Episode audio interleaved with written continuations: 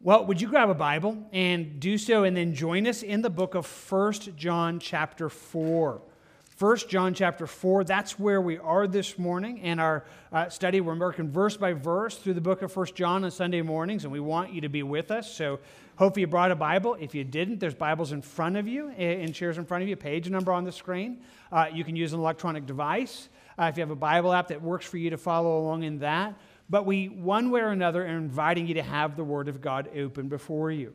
That's true in here. That's true also in the overflow and online. Same invitation. Have the Bible. Join us so that God would speak to you this morning in, on, and through His Word. And so, with that as our hope and need, I'm going to lead us in prayer. But as each time we do this, I'm longing that you would pray as well. That you would ask God to communicate to you what you need to hear from Him today. Father, right now we take a moment and your word is open before us. And in many ways, just wanting to open our hearts now before you. Would you help it to be so? Would you help us to hear from you? Would you take your word and cause us to understand, but in the midst of that understanding, to receive that which you have for each one of us?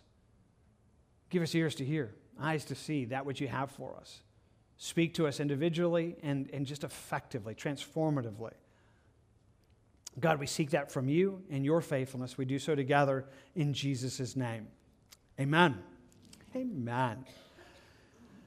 The year was 1962. Uh, Karl Barth was on a speaking tour throughout the United States, visiting different colleges, and he'd gotten there to the University of Chicago, and in kind of a question and answer period afterwards, one of the students just asked him, if in all of his studies and all of the things, what was the greatest thing that he'd ever really come to understand? What was the highest of things that he'd come to comprehend. Now, again, maybe you don't recognize, like, who's Karl Barth? Well, uh, he's a, a theologian, a, ch- a, church historian who wrote extensively. Now, I want to be very careful because I want to just say this right off the bat. I don't actually agree with some of his conclusions. And so I don't want to make it sound like uh, that just because I've quoted him this morning that I do, I don't. It just, in so many ways, was such a good nugget for us to begin with that I felt like it was worth hearing because even for this, this man who, who is writing and all these things, and again, just very prolific in his writing, very deep in his understanding, making a big impact into church uh, history.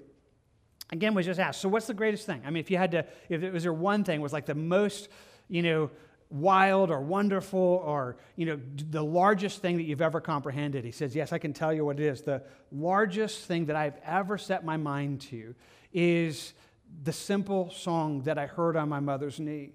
Jesus loves me. This I know for the Bible tells me so. He would actually say that again several more times. And, and he altogether meant it. And in one sense, to say, here's this you know, guy who's, who's theologian thinking deeply, but he says, the most profound reality I've ever begun to try to understand is that Jesus loves me. That song that for many of you moms, again, a good Mother's Day kind of beginning for us, you've sung that song, you've spoken that song over your, over your children, and yet it holds such incredible truth, such incredible weight that is bigger than anything that we've ever imagined. In fact, there's a poem that sometimes runs in my head. It was turned into a song around 1917, but it's the poem that sticks for me.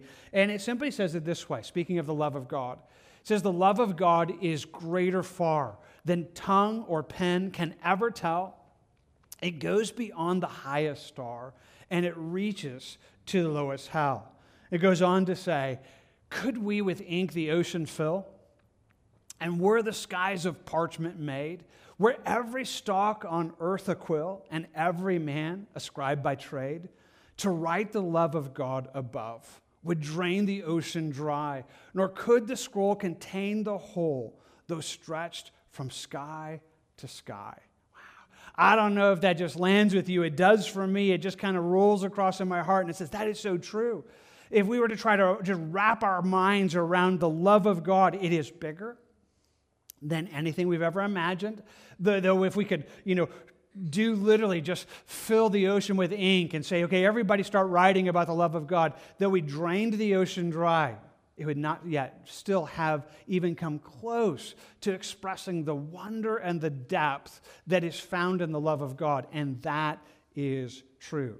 That's probably important for us to begin with because this morning that's what we're going to talk about. We're going to talk about the love of God. And it's not as if we're going to fully comprehend the subject. It's not as if, if we're going to say everything that can, could, or would be said about it. In fact, we're just going to note this it's going to be a small scratch. it's going to be a small scratch into the things that are there, but it's a needed one. Now, we dive into this this morning, and for you who have been with us in 1 John, it's also worth noting we've already talked about this. In fact, depending on how you count it, it's either been three or four times.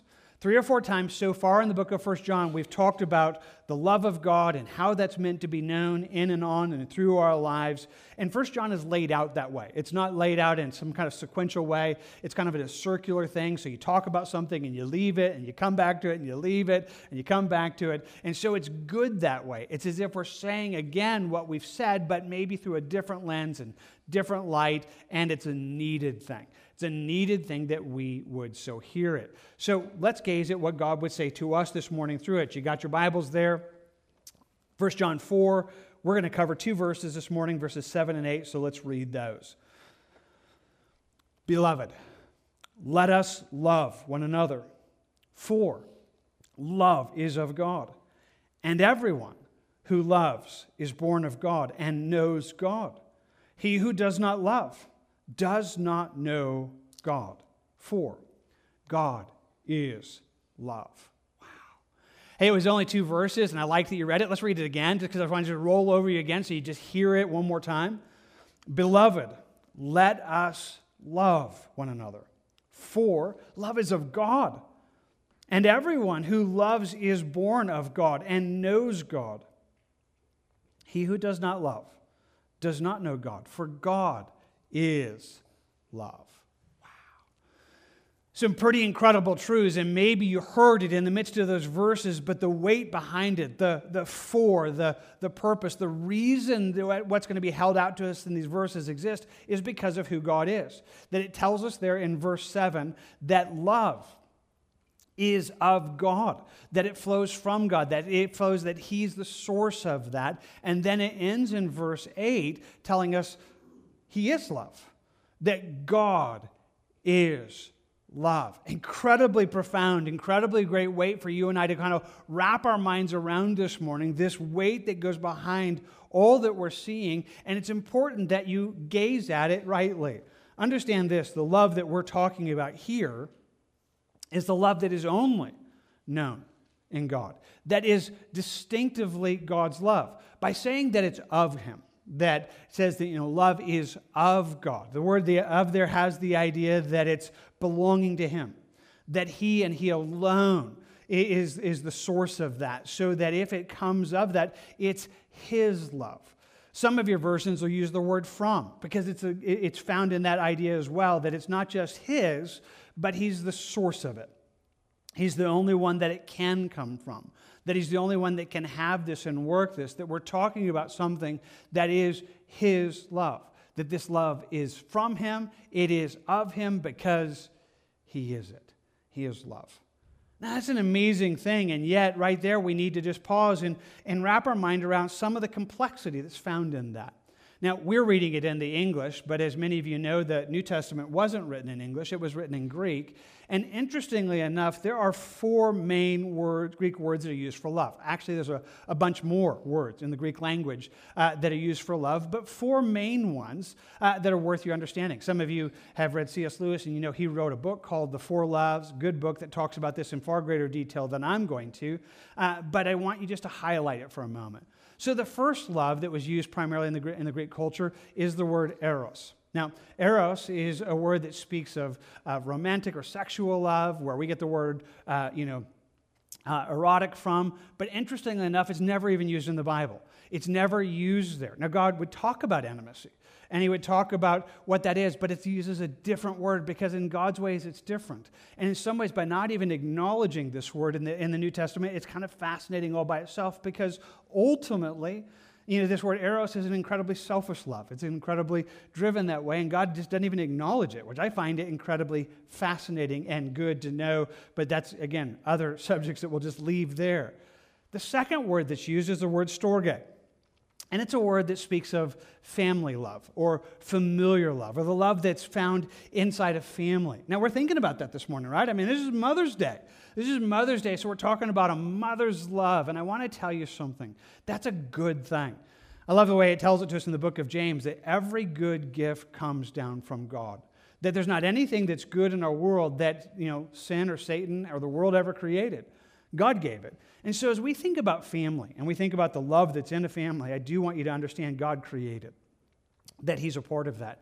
But I also need to say this clearly it's not the same thing as the love of God. And that's really important to maybe to say it this way, because I'll tell you this, I know it's going to be said in some churches this morning. That there are going to be churches that are going to say, you know, God's love is just like a mother's love, you know, and, you know, mother's love and God, like you, you kind of are, and I just want to tell you, no, it's not. No, it's not. I mean, it's good. I mean, Storge is a good love. It's a good, just connective love and family love, and it's a godly gift, but it's not the love of God.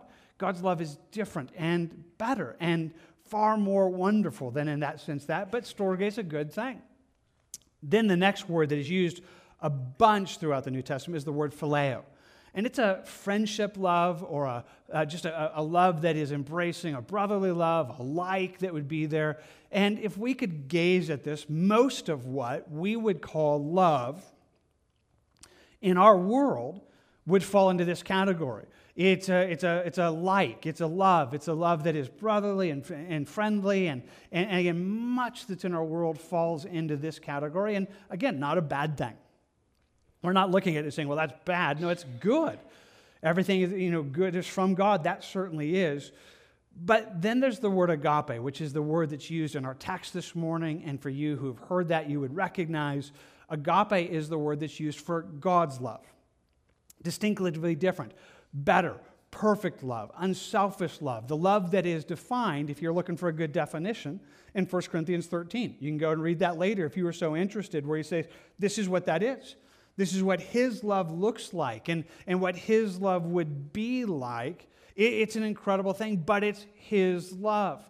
And what our text is reminding us is that this love can't be found anywhere else. That this love is of God. That this agape love, it, can't, it doesn't come from any other source in our world and can't be found in any other source. The love of God, the agape love of God, it is His and it's, and it's, and it's just found in him. It is of him. Wow. Now, you gaze at that, that's important to begin to understand, but as you gaze at it and try to understand that this is uniquely him and uniquely of him, it's also important that you notice that it is, it is him. It's not just of him. In other words, he doesn't say, you know, God loves us, though that is true. And he does say that in other spaces. So don't hear me wrong. You know, for God so loves the world, John 3:16. That, that's found there. But what he tells us here is it's not just something that God does, it is who he is. It's not just something that he accomplishes, it is inherent in his very person. It is inherent in his nature that when you understand God is love. I mean, that just needs to just land somehow. Just needs to land as big as it is. It is him that he is that. Yeah, though we wrap our mind around it, just understand this you can't reverse it. It can't be said that love then is therefore God. Again, because love then becomes yeah, a whole different definition. It becomes something where we would then redefine God through our lens of love, and it's not so. Love doesn't define God. God, God, God is the one who defines love. You, you can't limit him to this. Again, some would seek to do that, that they would look on this in our world and our culture, seek to say, well, God is love, so anything that's not love, you know, he's not. And, and yet, so many ways try to make that obscure his other attributes. God is love. But it's not the only statement that's made of his personality, of, of his person found in the scriptures. In fact, in chapter 2 of 1 John, he says, God is light, that he is, you know, that which is pure and that which is perfect. It would tell us in John 4 that he is spirit. It would read it in, in the book of Hebrews that God is a consuming fire, that he tells us that he is holy. He is all of these things. These are his nature. These are glimpses into who he is, and he is one without ever diminishing the other. And that becomes the danger when someone gets close to the understanding of the love of God. That can't take away anything else He is, it only adds to it. It only helps us to see the full picture of what He is, and you can't deny that. Kent Hughes said it well, maybe better than I am, and he says it this way He says, God is love, but love is not God. Love doesn't define God, God defines love. God cannot fall in love, He is love. God cannot fall in love for the same reason that water cannot get wet. It is wet. God is love and eternal action. It's not like God, it's who He is. It's what He is. He is love. He is, it is His nature to be, it's His wonder to be. And He's calling us to see that so that when we see this, we understand that He is it, that He Himself he himself is love.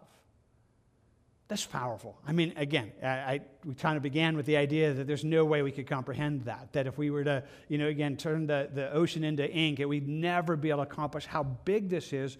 But it's worth just noting right now it is who he is. So, how do we get closer to that? Well, here's been my struggle. So, I was thinking about this this week and thinking about uh, us talking about it. And I, one of the things that just was very clear to me as I was preparing for it is the problem is we're just not all in the same place. Uh, that there's a, if I could look at, at, where you are with this, honestly, some are in entirely different spaces with the love of God. All of us are needing to grow in it. There isn't any one of us that's like, oh, I totally got that figured out. It's like, totally, no, none of us are there, but we're wrong in different places. And so, like, you imagine it this way I'd like you to t- think about it and, and, think about what, what this is and think through, okay, well, if we could gaze at it and put love, God is love, like on a map and, and, say, okay, this is the, the point on the map that you're needing to get to. And imagine however that works, however you, you know, use maps these days. For most of you, it's on your phone or something like that. And so you'd pull out, you know, Siri or you'd pull up Google Maps and you would either speak or say, hey, route me.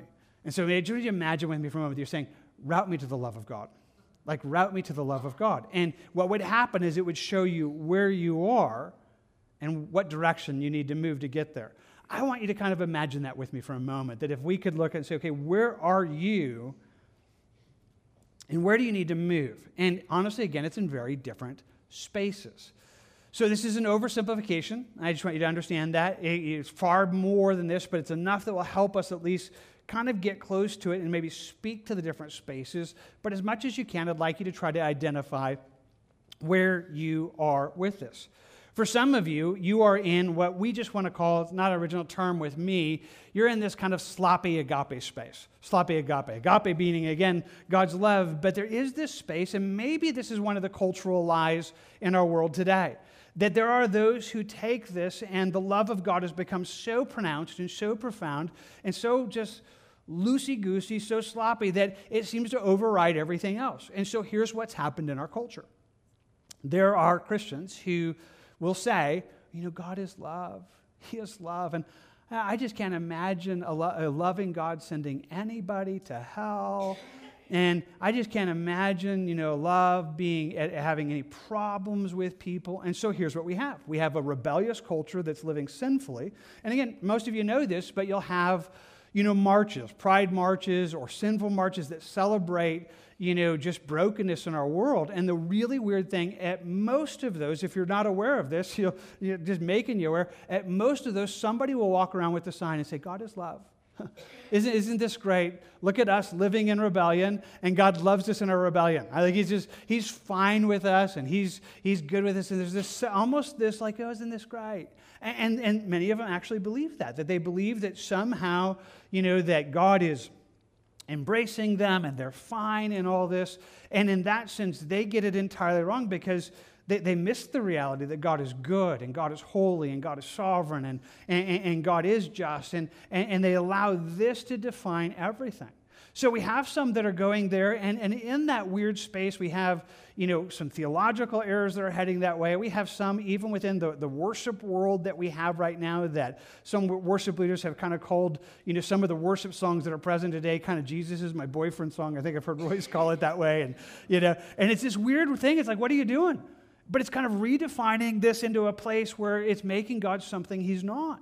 And, it, and it's kind of going, and, and it's a problem. It's a problem that has you know, an error that is dangerous and, and just again, it misses who God is. So here's the thing if this is you this morning, again, I'm not speaking judgment into it. I'm not trying to mock you if you're there, but I'm just telling you if you're there, if you're that person that is kind of like, well, I have a hard time imagining God sending anybody to hell, it's like, well, um, you've redefined God in your own image. Uh, you've decided that your version of love overrides his character and overrides his justice and overrides his, all that he says, and you're wrong.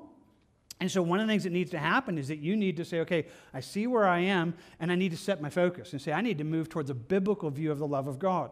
Uh, not this worldly view, not this cultural view, but a place that says, okay, God is love. And if that's where you are, I'm inviting you to that journey. I'm inviting you to say, okay, see where you are and see where you need to go. But here's the weird way it works eh, within Christian, our, our, our, Christian world. Some of you are there, you're in that place where you're kind of drawn to this, you know, sloppy agape kind of concept, but others, you're on the other end of the spectrum. Uh, you're kind of reactively, if I can say it that way, cold. Um, and, and it's not just reaction, but for some of you, partly you see the error that's in our world.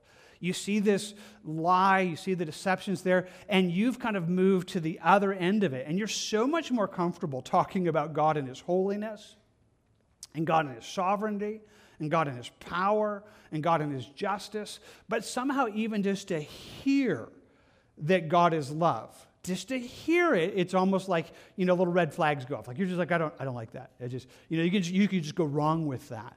And I just tell you, there's a dangerous space to get there. There's a dangerous space where you're doing the same thing that you're reacting against. Again, see, I spoke to those who were over here in the sloppy agape, and I told you, you can't redefine God. You can't make him what he's not. You can't pick and choose where you say, Well, I like God's love, but I don't like his holiness. You can't do that. That's redefining God. But if you're over on the other side and you're doing the same thing, if you're like, Well, God's holy, but I don't really like to talk about God being love, well, you can't change it. You have no right to say that God isn't what He is. You have no right to, to move from the place of embracing that God is a God who doesn't just love, He is love. I don't know where you are with that. It might be help, helpful. I don't know if it's helpful. I might actually get myself in trouble. But um, just to talk a little bit about it, I have found myself at times eh, moving in this camp. In fact, as we talk about it this morning, I've probably moved in all the camps. I mean, it's just that's, that's how my weird heart can work. Um, but I've definitely spent time here where at times I do get frustrated. I get frustrated with some of the weird things that people say, you know, that carry the signs at different marches or, you know, redefine and, and talk about how God's not sending people to hell. And I get frustrated with some of that. And so sometimes it can move me that way where I'm actually gone too far. And I can think about it. It was I don't know, was it 10 years ago? Uh, there was a, a, really popular song, and some of you still love it, so don't get mad at me. Um, you know, but it's the you know, kind of song, and kind of the refrain of is, you know, oh, how he loves us so, and, and God loves us. It, it, was a, it was kind of a weird song. I mean, if you ever, like, I mean, theologically, kind of, I mean, it's like, his love is like a sloppy, wet kiss. And it's like, oh, you know what you do with that? That's just kind of weird. Um, but let's just, so anyway, I, I just, it was not my favorite song. I mean, it was okay, you heard it, but at the back of my mind, it was not my favorite. Um, but I was traveling about 10 years ago to uh, the Bible college. I think my daughter was there. I was going to see her. I can't remember if I was going for a conference or whatnot, but I can remember because I was driving, and somehow that song came on. And I couldn't change it because I, you know, I was driving in California, and that just, you just don't take your hands off the wheel uh, kind of deal. And so I couldn't, I couldn't adjust what was being played, and I was kind of just beginning the little thing that I do every now and. It's like, I kind of like this, kind of don't like it, you know. And and then it just happened. Uh, I don't know if this happens to you. It was just one of those moments where the presence of God just kind of descended in the car. And he was just there and, and, and, just in the midst of it. And he didn't speak audibly, but it was almost as if it was audibly. And he just asked me, Jim, do you believe that I love you? Do you really believe that I, that, I mean, you're, you're so reacting against this, you've gone too, I mean, I just, it was like I'd gone too far. I'd gone too far that just to hear, oh, how he loves us, was like, but Jim, that's true. Jim, that, that part of this is true, and, and you've, you've, you've kind of tossed out the baby with the bathwater deal, and you need to come back. And I can remember just being moved to tears and, and like, God, yeah, I, I, you're right, and, and needing to be drawn backwards, and just recognizing that I had gone into a place that isn't there. And for some of you, that's where you are. And you just need to say, okay, I, I get it. That's where I am. If I can't embrace God is love, then, I, then somehow I'm gone off base. And somehow I've lost, because I can't change who he is to make me comfortable. I have to move towards where he is. So again, some of you are there. Now, that's only part of the map. For some of you, it's the, you know, this sloppy or this reactive. But for some of you, it's in a different place. In some ways, you struggle with the love of God, not because you don't hear that, but because you feel so unworthy of it. That your struggle with hearing that God is loved is you don't feel lovable. You, you, you, you gaze and it's like, I don't, I don't know if he could love me. like, you know, I mean, I struggle. I, I don't even know if I like me. You know, it's like, I don't, I mean, and you have this, you know, struggle with your own identity and struggle with where that is. And, and in many ways, you're allowing that struggle to flow off on God. That you believe that because you struggle with where you are, that somehow that that's keeping, you know, God's in the same place. And again, this really is kind of assuming that God's love is like human love. So let's go back to it. We, we talked about the different words a moment ago, right? And I said, okay, well, there's the different words. One of the ones that's so common that really defines most of human love is the Greek word phileo. And most of the way we would use the word love would be that. So we could say things like, I love coffee. or I love chocolate. And I do. I love coffee. I love chocolate. But you know, what am I saying when I say that? I really, really, really like it. I, I, like, I, like, I like the way it tastes. I like, I, I, I like what it is, that it's found in the, the object that is there. And really, quite honestly, for most of us, when we think about love and, and the way that you love other people, can I just honestly, graciously tell you, you phileo them. You love people because you like them. It's like, you know, it's like, I like hanging around you. You're fun. You know, you, we have a good, you know, there's a, but it's, but you, you place that worth there. And because of that, things like this, when you find yourself feeling unworthy, you feel like, but I don't know if God would really be there. But I want to say it as carefully as I can, but as clear as I can. This is God. And He loves you. I don't have any doubt about that. He loves the world. He so loved the world, He sent His Son, John 3.16. But much more so, if you are a child of God, you are known as the beloved. You are known. Even our text says it. That's the first word in our text. You're the beloved of God. You are loved. And I want to tell you nothing about who you are changes that. God knows everything about you. He knows everything you've ever done, and He knows everything you're going to ever do. He knows everything you've ever thought and everything you'll ever think, and nothing you ever think will shock him. I don't know if you know this. I mean, I know if you can really grab this. You know, God isn't like you. I mean, our problem with part of our growth is we become shocked. It's for many Christians, their growth cycle, you know, comes as they step closer into knowing God. It exposes their brokenness, but the problem with that is we're disappointed. Like, I, I thought I was better than this. I thought I, was, I thought I would be better. I thought I would do better and you're disappointed. And because you're disappointed, you think God is disappointed. He is not, and He loves you. I think about it. There was Tauren Wells wrote a song a, few, a couple years back, you know, that you are fully known and you are fully loved. And I just want to tell you it's true. You are fully known and you are fully loved. And, and, you just need to recognize that if that lie has somehow gotten in there, that you feel unworthy, that somehow that keeps God from loving you, you're wrong. You've allowed your struggle to, to roll off on him. And I just want to tell you if that's where you are, set your gaze and say, that's where I need to go. I need to go to a place where I see it that God is love. It doesn't, that, that my struggle isn't his struggle. He loves, and, and I want to get there. But hear me clearly. There's another problem. As most things in the Christian life, the extremes are there. There are some that have gone to the opposite extreme. Instead of feeling unworthy of love, they actually feel worthy of love. They actually kind of they sit there and think, and some have mistaken the love of God as if it was a statement of their worth. And it goes back to that phileo thing. We love that which we like. And so some have done with the love of God is they begin to think, well, if God loves me, then that must mean that I'm really valuable. You know, like I must be super special, you know, and he must, I mean, like I, you know, as if somehow God's love was speaking about your identity instead of his identity. But God's love isn't about you, God's love is about him. His love isn't a phileo love that's found in your person, it's found in his person. It's found that, that he, by his nature, is love, that he loves. And so I'm just telling you that for somebody here this, this morning, for you, you've gotten it all wrong. And it is this place because you get your focus on you. Now, here's the deal we probably all do at times. You know how it works, right? So someone takes a picture, you know, like you're in a group and they take a picture and then they, they pass the phone around for your approval. You know who you look at first. You know, you look at you, like, okay, okay, yeah, my hair, no, take another. You know, you don't care about anybody else. You're not, you know, you're not looking at any, because you see you. And sometimes that's how it is with God. Instead of saying, I'm not the one that I'm supposed to be looking at right now. This isn't about my worth, either feeling unworthy or feeling worthy. It's about an amazing God.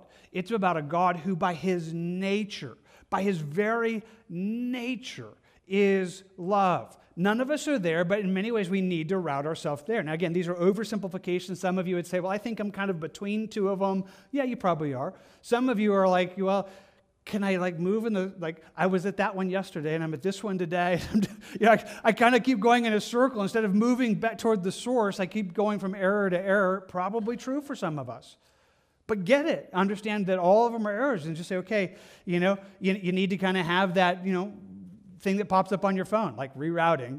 like you turned on the wrong course again. Reroute. Head this direction head towards the love of God. Head, that's a place where you would recognize that this is who our God is, that love is of God and God is love. Like this is who He is.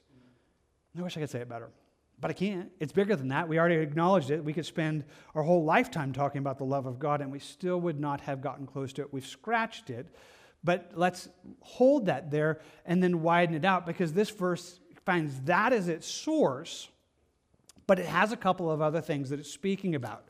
So go back and notice it with me. Reading it there in verse 7 Beloved, let us love one another, for love is of God. And everyone who loves is born of God and knows God.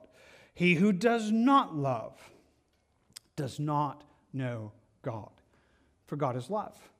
Everyone who is of God, everyone who is a Christian, everybody who has a relationship with God, walks in love. He says it's impossible for it to be uh, any other way. Everyone, just understand, everyone is everyone. I mean, it, it can't be like, he's not saying most. He's not saying the majority of those who are of God, you know, know something about this. He's just like everybody. If you're of God, if you have a relationship with God, this is present in, in your life. Why? Well, he tells us there, verse 7 picking up in the middle of the verse. Everyone who loves is born of God. Yeah. If you are a Christian, you are born of God. Or we would use the term also that Jesus used in John 3. You're born again. You're born again. Every Christian who becomes a Christian, who really is a Christian, it's of God that we've been brought into a relationship and we're born in Him. And because it's of God, then the love of God has to be present. The logic is impeccable. I mean, honestly, it is. If, if God is love and you've been born of Him, if you've been brought into life with Him, then the love of God is present in your life. It cannot be any other way. If you're in Him, if you know Him, then that love has to be present. In fact, He not only says it's by being born of Him, but again, there in verse 7, picking it up in the middle. Everyone who loves is born of God and knows God. Like, if you know God, if you're in a relationship with Him and you know Him, which is the essence of what it is to be a believer, then you know love. You can't have a relationship with God and not know love because it's Him. So now let's say it the same thing, but just say it in reverse which is what he does in verse 8. Doesn't add anything to what we just said, he just makes sure that we get it and clarifies. He who does not love does not know God. Because God is love. If you don't have the love of God in your life, then you're not a follower of Jesus. It just cannot be. Now, that is one of the key issues. I mean, it's really been one of the key issues in the book of First John. It has been that which we've already talked about so that we could define okay, this is a real Christian and this is a fake Christian. This is somebody who really knows Jesus, and this is someone who doesn't. And it's identifying this not to be mean or cruel, but if you're in this category, if you're in the category of being a church person, and, and you come to church and you think because you're here and you hang around Christians, you're okay, but you haven't been born again, then what John is trying to do is just to expose that, not to mock you, but so that you could be born again. So if this exposes you, then it's meant to say, hey, see who you are. Now, just so you're tracking with me, we've already talked about it a bunch of times. I'll put the verses up on the screen, but you could follow on screen or in the text because it's stuff that we've already seen, but I just want you to see that we've seen it. So we go back to chapter 2 of 1 John. He says, again, a new commandment, speaking about love, loving each other. I write to you, which thing is true in him and in you because the darkness is passing away and the true light is already shining. That was kind of our Easter verse for those who are here with us. Next verse He who says he is in the light and hates his brother is in darkness until now. He who loves his brother abides in the light, and there is no cause for stumbling in him. It says, if you are you know, living in hatred, the love of God's not in you. It's not there because you have to have it. If you're abiding in love, then there's confidence. There's no cause for stumbling. He goes on in, in, in verse 11. But he who hates his brother is in darkness and walks in darkness and does not know where he's going because the darkness has blinded his eyes. I mean, just very, very clear. If that's where you are, that's who you are. Then he goes on in chapter 3, verse 1, and says, You know, behold, what manner of love the Father has bestowed on us that we should be called the children of God. I mean, this is crazy. We are drawn into this place where we are God's family, God's kids. It's incredibly wonderful. But then he tells us, in this, the children of God and the children of devil are made manifest. Here's how you can tell a child of God, and here's how you can see someone who's a child of the devil. Whoever does not practice righteousness, not of God, nor is he who does not love his brother. Like, you don't have this love, and you're not, that, that's not who you are. It's not where this is. And he'll say it again. Verse 14, we know that we have passed from death to life because we love the brethren. He does not love his brother abides in death. Like that's not present in you. It's not going to be there. It's not in the midst of it. And he'll go on one more time in verse uh, 18 and says it. My little children, let us not love in word or tongue, but in truth. And by this we shall know that we are of the truth and to show our hearts before him. It's like we need to love, not just talk about it, but we need to actually do it. That's what gives us confidence. That's what gives us confidence. That's how we know we're His. And so He's been driving at this reality, and yet it's the same thing that Jesus spoke. When Jesus was talking to the disciples the night before He went to the cross, He said, By this all will know that you are my disciples, if you have love for one another. He says, Here's how it's going to be defined.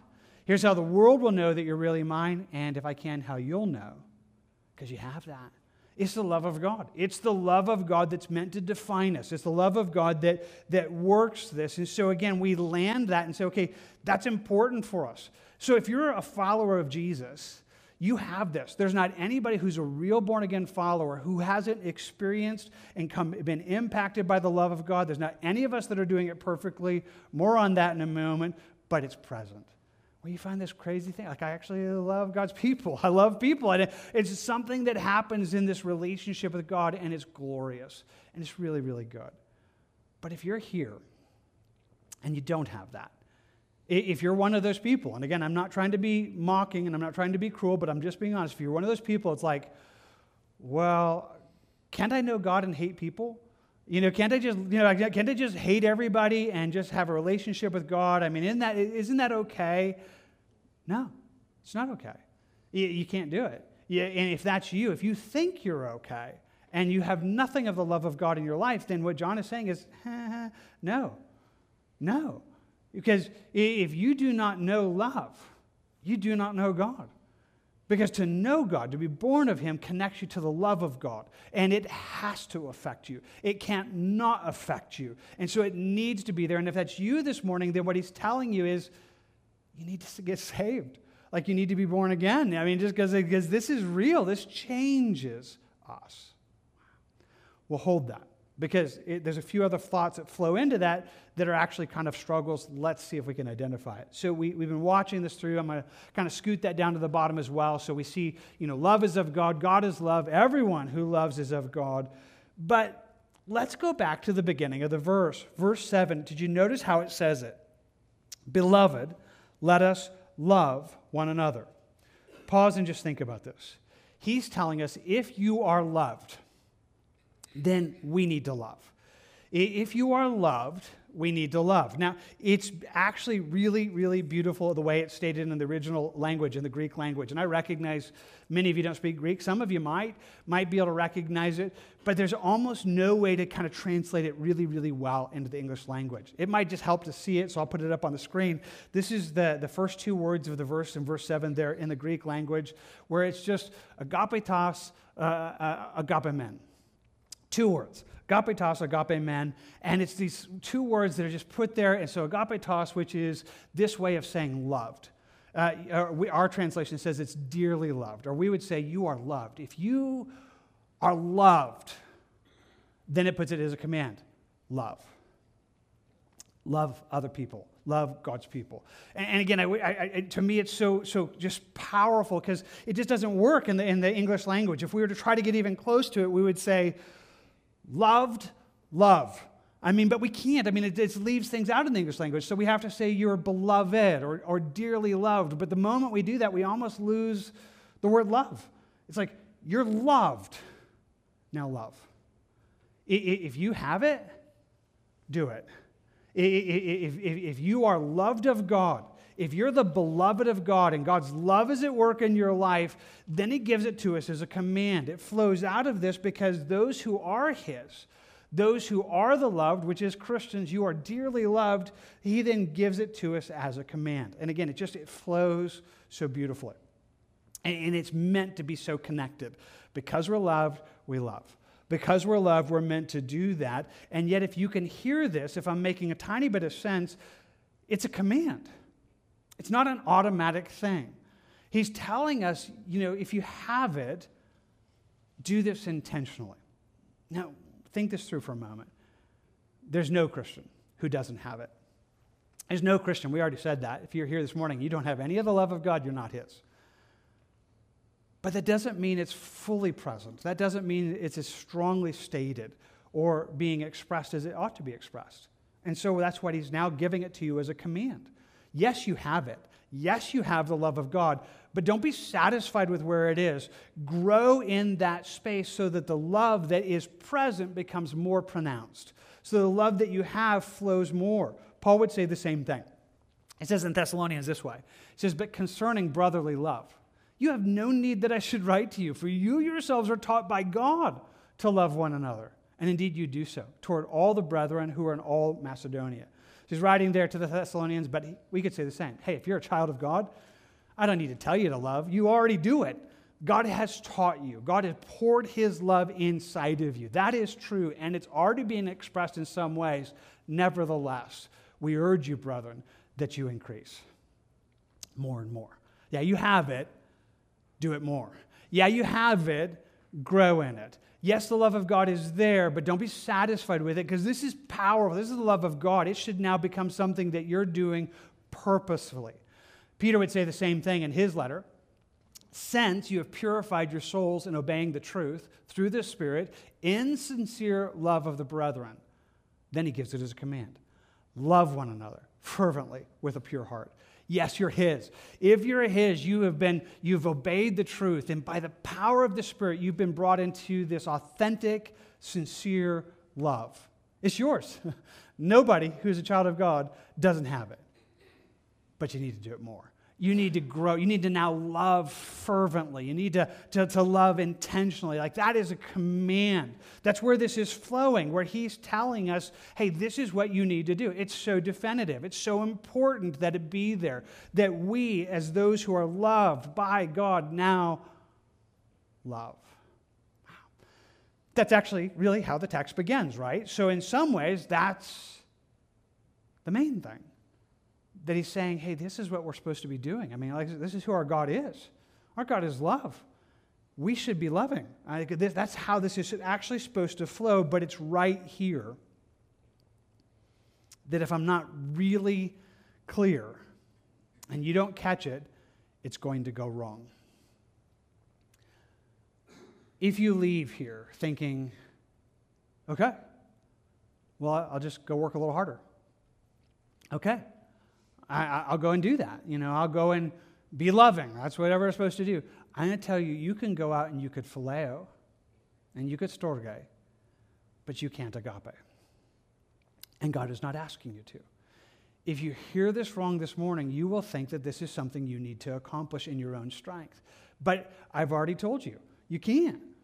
The only place that love can really be found is in Him. He is the only source of it. So the only way that we can have this love is to find this love in Him.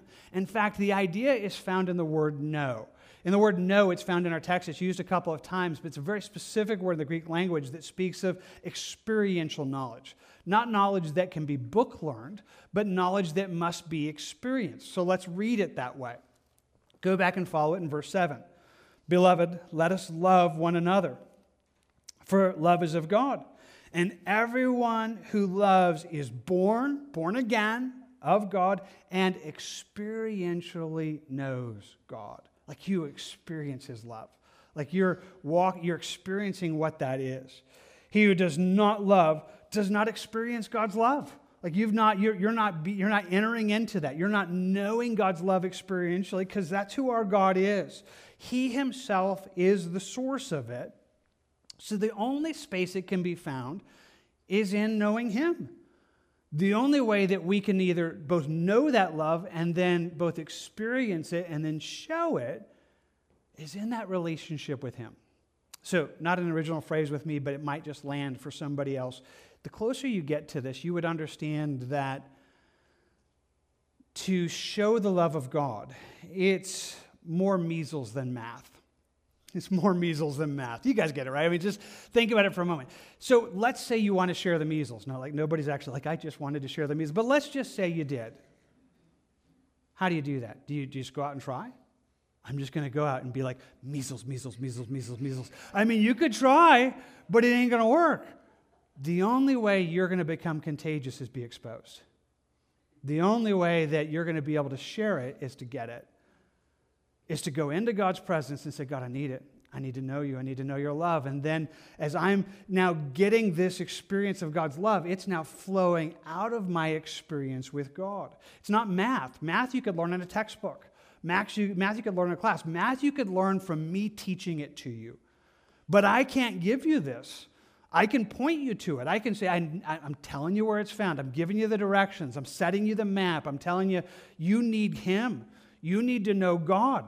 You need to press into this relationship with Him because if you know Him, you will know love. It cannot be found anywhere else. It must be found in this relationship with Him. And then the more you know Him, the more loving you'll be.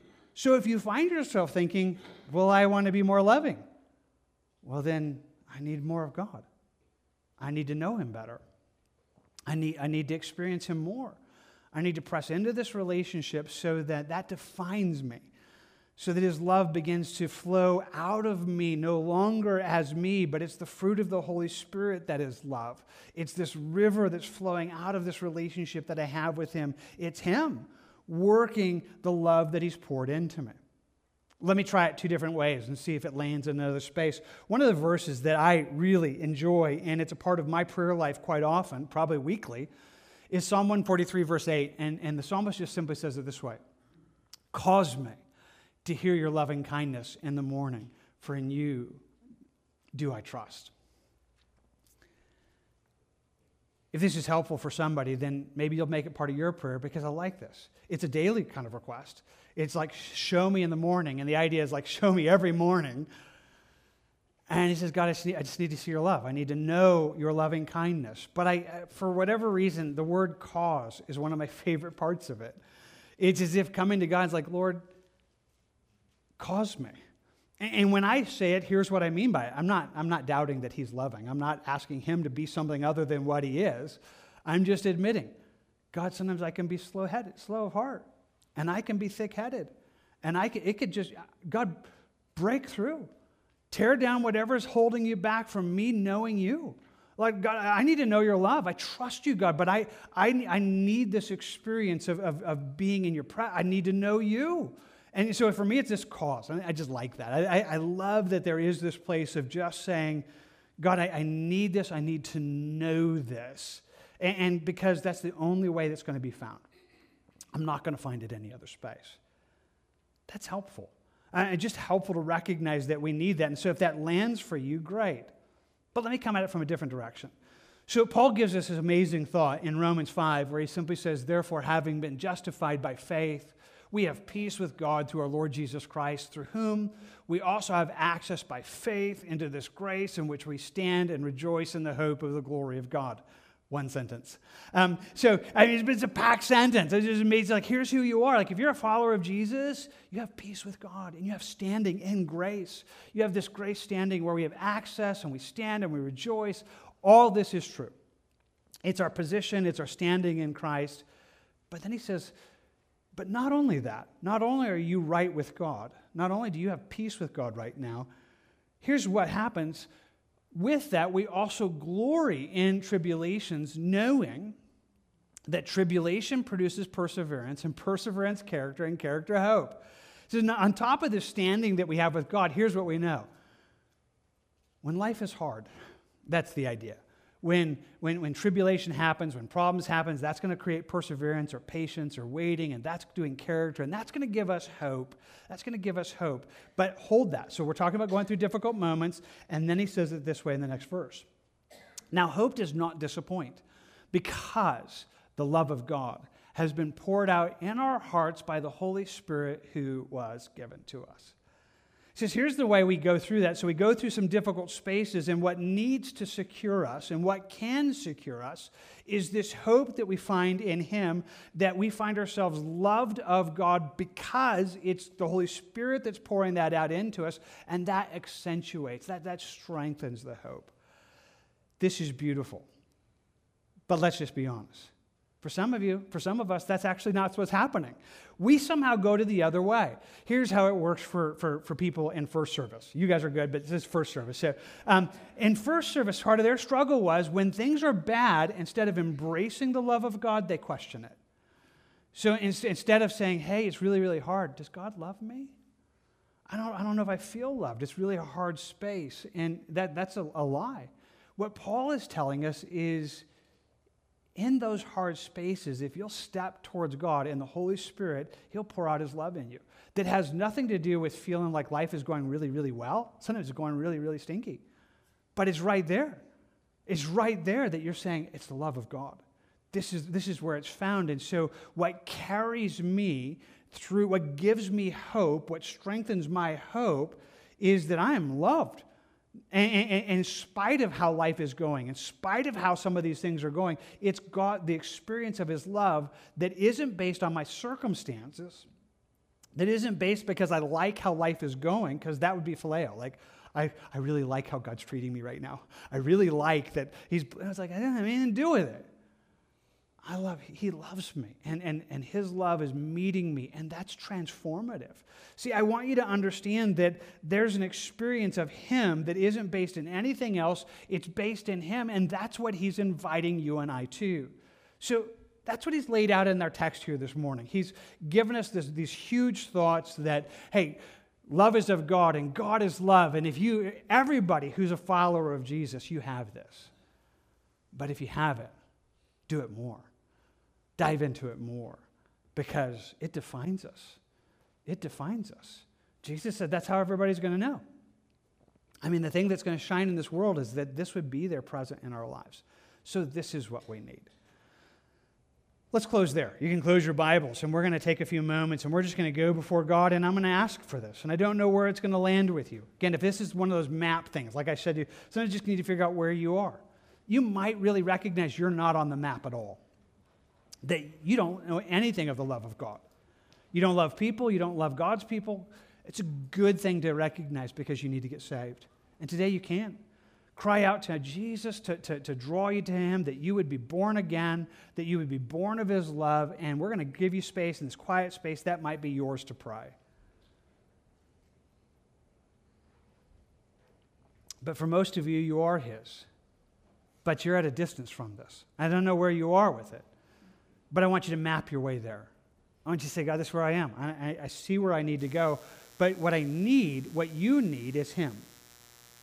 What we need is Him. We don't need circumstances, we need Him. We, we don't need you know, to have more knowledge, we need Him. We need to press into knowing Him and, and in His presence, and knowing Him is where love is found.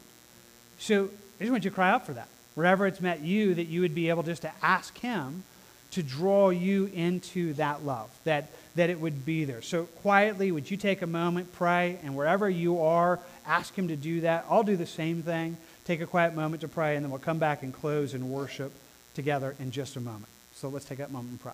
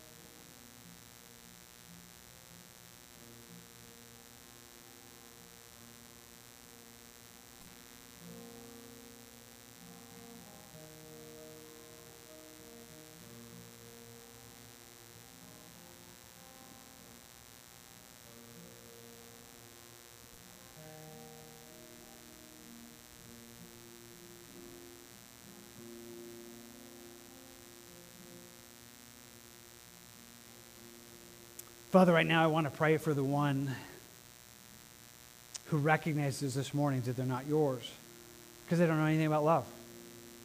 And you're really clear the one that doesn't know love doesn't know you.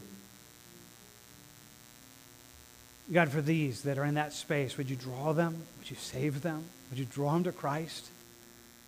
That they would believe upon you and that they would be born again it wouldn't be a church experience. It wouldn't be just belonging or being in the group. It would be a real relationship with you. And I cry out that you would bring them to you, that you would draw them to you today and effectively save. Thank you that you do that. And I'm asking for that, that those that don't know you. But then for those of us who do, Lord, you know that we are far from what we really need to understand here in who you are. But you are love. It is who you are. It is, it is what you are. You're, in your nature, you are. And, and God, we need to know you. I ask that you draw us to you, that you'd route us, as it were, from where we are right now towards you, towards knowing you for who you are, experientially knowing your love. So I pray it in the words of Psalm 143 Cause me. Cause me, Lord. Break through my hardness. I'm not doubting you. I know your love. Oh, and I just need to I need you to break through so it's not just something I can read on a page, but something that I know. Cause us to know your love. Cause us to know that we're loved. Lord, work that in us. Pour it out in us by the Spirit. And then pour it through us.